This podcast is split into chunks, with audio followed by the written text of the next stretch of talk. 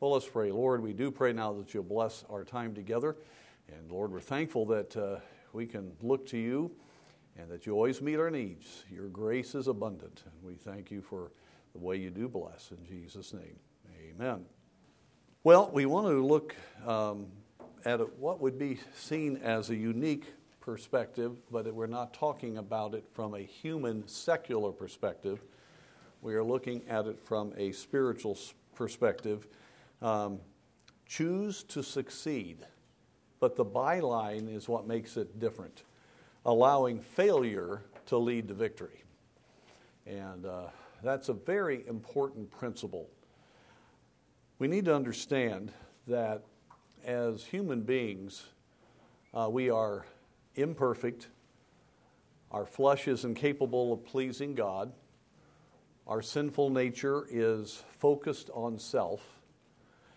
And so when uh, we endeavor to move forward in our Christian life, we are going to be facing uh, different uh, failures along the way, because uh, it takes time to really learn to trust God, to understand what He will do, to develop godly character, and, uh, and not to be looking to ourselves for victory. And so oftentimes believers will be very uh, defeated and frustrated when they did not do what they should have done at a certain point, so they feel like they're a failure.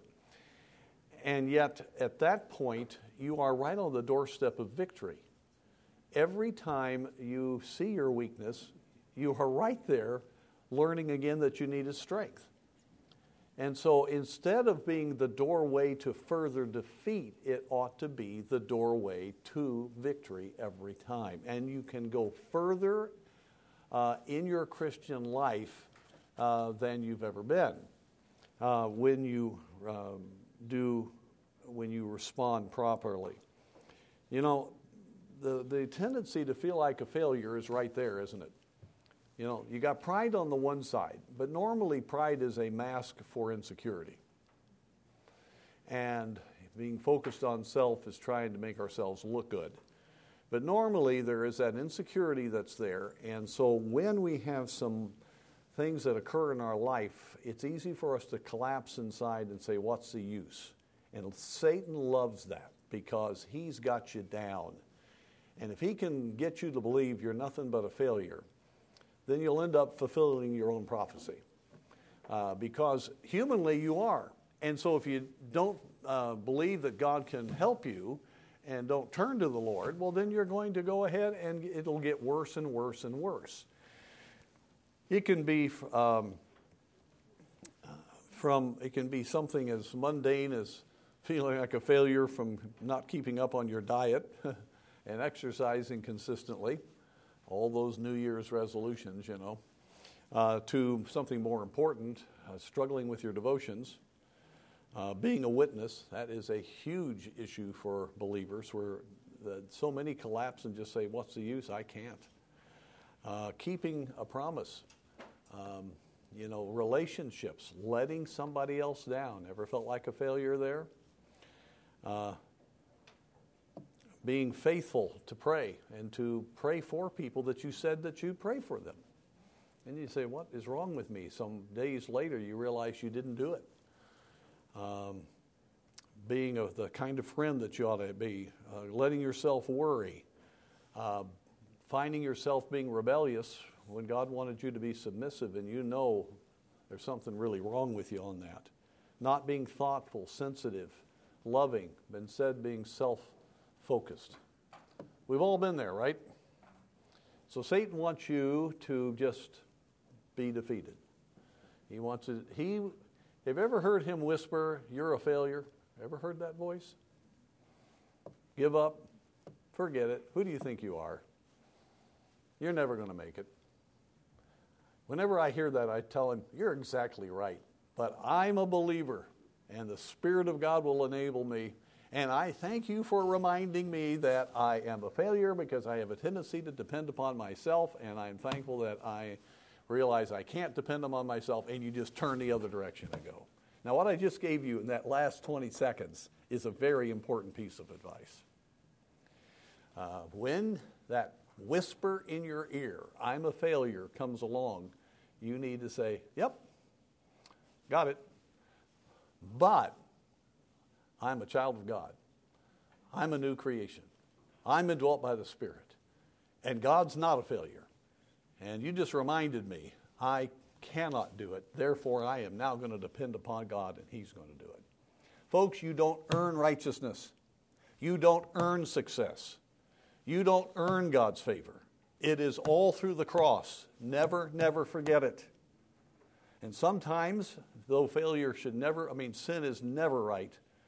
Whenever it does come, you just need to fall on your face. Instead of being defeated, realize, all right, I depended upon myself. I thought I was earning something, and that's the biggest lie I could ever uh, uh, have. I don't earn anything. Every, what I am, I am by the grace of God. Are you following me on this? This is really, this is what you call bedrock, key day-by-day principles. And so uh, we need to understand that. Now, a great example, you've heard me preach on it. I alluded to it a couple of weeks ago on, on, on Sunday about Peter. Peter was very out there, and so we know about his life. He really was no different. I mean, the other disciples had much of the same issues. John would be in, maybe have been a little bit different. He had that real loyalty to the Lord. But Peter was quite a bit about himself. He had self-confidence, and um, and so... Uh, Peter did have faith. Peter walked on water. Peter said, thou art the Son of God. And that was great. Peter did other things that were great. But Peter, wow, he had self-dependence all over the place. And um, uh, Peter uh, rebuked the Lord for saying he was going to go to the cross. Oh, my. Uh, Peter said, I will, I won't deny you. I'll be loyal to the end. And uh, Peter... opened his mouth at the top of uh, the Mount of Transfiguration, Mount Hermon, and uh, said the wrong thing there, focusing on themselves about the Elijah and Moses being there with the Lord Jesus, and on and on we could go. And so Peter failed miserably the night that Christ was apprehended. He denied the Lord three times. He went out and wept bitterly. If you look at the Luke account, the Lord, through the pillars of Caiaphas' house, looked out to the courtyard, and their eyes locked. That's got to have been one of the most amazing moments for Peter when he saw that, that look from the Lord, and he went out and wept bitterly. Peter, after that, he did not run from the disciples, but he and the disciples were pretty defeated. They were actually in fear in the upper room. Uh, they weren't having great prayer meetings up there. I hate to tell you that. They were in fear. And uh, and yet, Peter down deep knew the Lord, knew what he was. I know he had interfaith, but he felt like a failure. So when he finally, I mean, the Lord met with him right away um, and showed that he was resurrected. But even knowing the resurrection, Peter went to Galilee, took several of the disciples with him, went fishing. Here's what I think his thought was.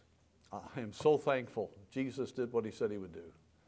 God's working, but I'm not going to be the one to, to do it. In other words, remember how they all wanted to be sitting on the right and left hand of Christ in the kingdom? They all were looking to be the prime, uh, the, on the cabinet, you know, in the kingdom. And now Peter's saying, I best I can do is fish and believe in Jesus. I mean, the guy was broken.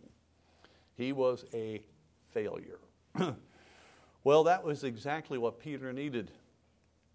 And so when the Lord saw him, when he went up and was fishing, you know the story of how you had that second great miracle of the fishes in the exact same place in Luke five where he first commissioned Peter and the disciples, uh, you, uh, from henceforth thou shalt catch men. And so in the very same place, he tells them three times, you're going to feed my sheep. And you are go- and God recommissions him. So he believes the Lord. After the ascension, he goes and leads a prayer meeting for ten days. Now in the upper room, it turns into not the place of fear, but the place of power. And then the Spirit of God came on him, and you read the sermon in Acts chapter two. That's one of the most fearless sermons in all of Scripture, as he confronted the very crowd in the very same place that had said, crucify him. And there he said, if you look at that message, you have crucified him with wicked hands. That's an amazing thing. You talk about boldness. What made the difference? The Holy Spirit of God. Peter had now learned he was a failure, but the Holy Spirit could do it if he would yield to him. It's a great example, ladies. And so did failure actually, did the Lord take that as a tool to make Peter what he ought to be? Yes. So here's what I want you to get. You've got to decide, am I going to allow my weakness to send me down into a sense of just hopelessness? Or am I going to realize that this is a doorway to victory, because all of a sudden I have been reminded I can't do it, which is exactly what God wants you to see. You can't do it, but he can. And so um, uh, this is, uh, to me, one of the most important uh, principles that, uh, uh, that we can get a hold of. There are numbers of uh, just human examples of how failure leads to success. Abraham Lincoln, over and over, and yet he succeeded. Olympic stars, I won't go through all of that. Um, but for us as believers, uh, we need to realize that, that God will enable us to grow. However, what we have to do, and here's the trick, you don't lightly handle your failure, because that's a sin against God. So you've got to ask forgiveness. Confession of sin, First John one nine, if we confess our sins, he is faithful and just to forgive us our sins and to cleanse us from all unrighteousness. To confess means to say the same thing as. In other words, you fully and completely get on God's side and you call the sin in your life what God calls it. If you will do that, he will forgive you completely and he will cleanse you. And as I said, you are on the doorstep of great victory if you will now move into obedience with Christ, depending upon him. But if you lightly take your failure and say, oh, you know, pastor said if we have failure, that can lead to victory, and don't deal with your sin, well, that's not going to work, okay? But here's where Satan gets you. You start confessing, and he comes in with that whisper. Yes, you're a mess. You're hopeless. What are you doing confessing to God? I mean, you've disappointed him so many times. Uh, you know, you're just so weak. So right when you're confessing, which you must do, agreeing with God, you've got to agree with God about who you really are. You're a child of God.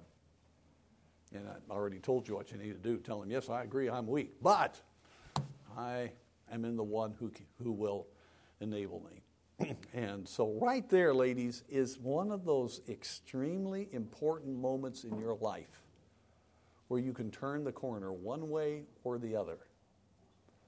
And believe me, many times Satan, or just even the memory of how he, how you've just sensed this in the past, will come, and you've got to overcome that by saying, yes, I agree with God, but I also agree with God that he has forgiven me. I'm a child of God. I'm a co-heir with Christ.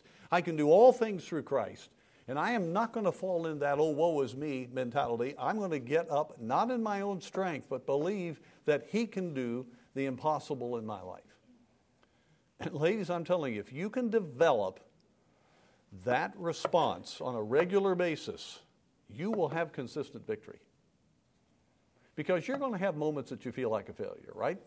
There just are going to be times when you just see your weakness.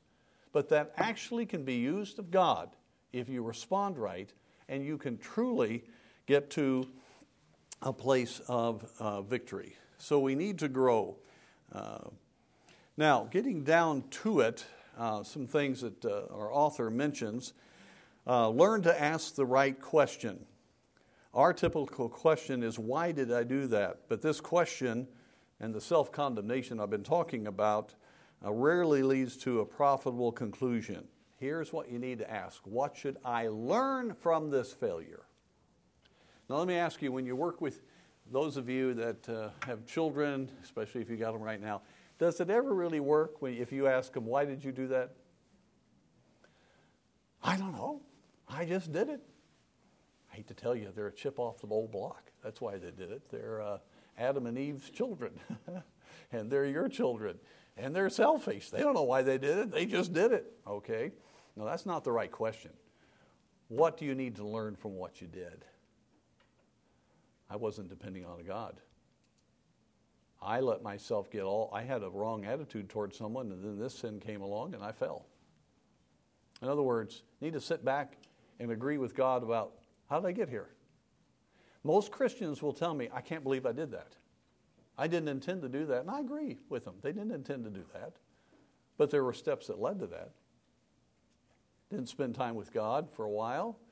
Um, been upset with their husband or frustrated about things. Uh, maybe there's been uh, some wrong reading or uh, bad use of time with technology, and then wham, something comes up. Why did that happen? Well, it's because you're in the flesh. What steps led you to be in the flesh? That's really what you're dealing with. So don't uh, ask yourself, why did I do that from that standpoint? Though that's part of it, what can I learn from this? And so... Um, And so our expectation needs to be always, and I'm telling you, this is so important. If your typical default response is, I'm a failure, then um, that's, that's a bad habit, because you'll just cycle down, down, down. What you need to have is your automatic response is, I've got to learn from this right now. I've got to figure out how I got here, and I believe God's going to really give me victory today. Live, ladies, live with optimism. Live with optimism. Live always knowing God will always enable you. He will always forgive you. He will always help you. His grace is always available. It is great, mega grace. So it's so important. There ought to be that moment where, oh, I just, you know, I'm, I'm just failing in it. Okay. What can I learn from this? And I've got a God that can enable me. And I'm not, I am, will not let Satan get me down into a hole about being a, a failure. Because I am a failure. There's nothing to prove I am. But by God's grace, I can do anything. And so get a hold of yourself. And uh, by the way, whenever you find yourself sinking, get up and walk somewhere else and talk to God. There's something even physically about not sinking down in your couch. Sinking down wherever you are. Get up and get outside if you can, unless it's the middle of January. Even there, that'll wake you up. That'll probably do a good job for you. Sunshine helps, and just talk to the Lord. And the Holy Spirit, don't you know, look for an experience, but He will help you. And so uh, we do need to uh, um, appreciate the fact that God will help us, and the fact that that we ha- we're in a process of learning. Do you expect once you have a child that that child will never never uh, disobey you or be a problem to you? No. You know, what do you expect? You got all. I remember every time I held the baby, this baby's really cute, but I sure got a job cut out for me, you know. Pastors look at things warped, you know. My wife's all thrilled about having a baby, and I'm looking, huh? Uh, I know what's ahead. Uh, this is especially after I had a few already. You know, I knew everything about parenting until I had one, and then I my book just stopped at that point. I didn't write any more chapters at that point. I had to uh, I had to regroup and realize uh, what I had uh, what I had to learn, and uh, but uh, it is God loves you. He's your Father. He's training you. What do I need to learn, Father? Show me, guide me. I'm not going to let this, I'm not going the wrong direction. I am determined to move forward. I am going to learn what you want me to learn. Talk to Him. Talk all day to Him. Just don't let yourself get down in the pit. Now, I, again, I, I've said it three or four times. Please get this. I'm giving you some practical advice that can be life-changing if you get a hold of it. Because some of you have this kind of pattern. Down we go, down, down, down, down, down, down. Then finally back up, and you get encouraged, and then down, down, down, down. You feel like, no, no, no. Sure, those those moments when you're just, but boy, you just immediately get back to the Lord. Don't look for an experience. Just really grab a hold of the truth and just revel in your relationship with God. And the spiritual growth is really wonderful. And um, so uh, Also, uh, one thought, uh, a couple more uh, thoughts. I'm going to have to go to the hospital here in just a minute. But um, um, the, um, the matter of realizing that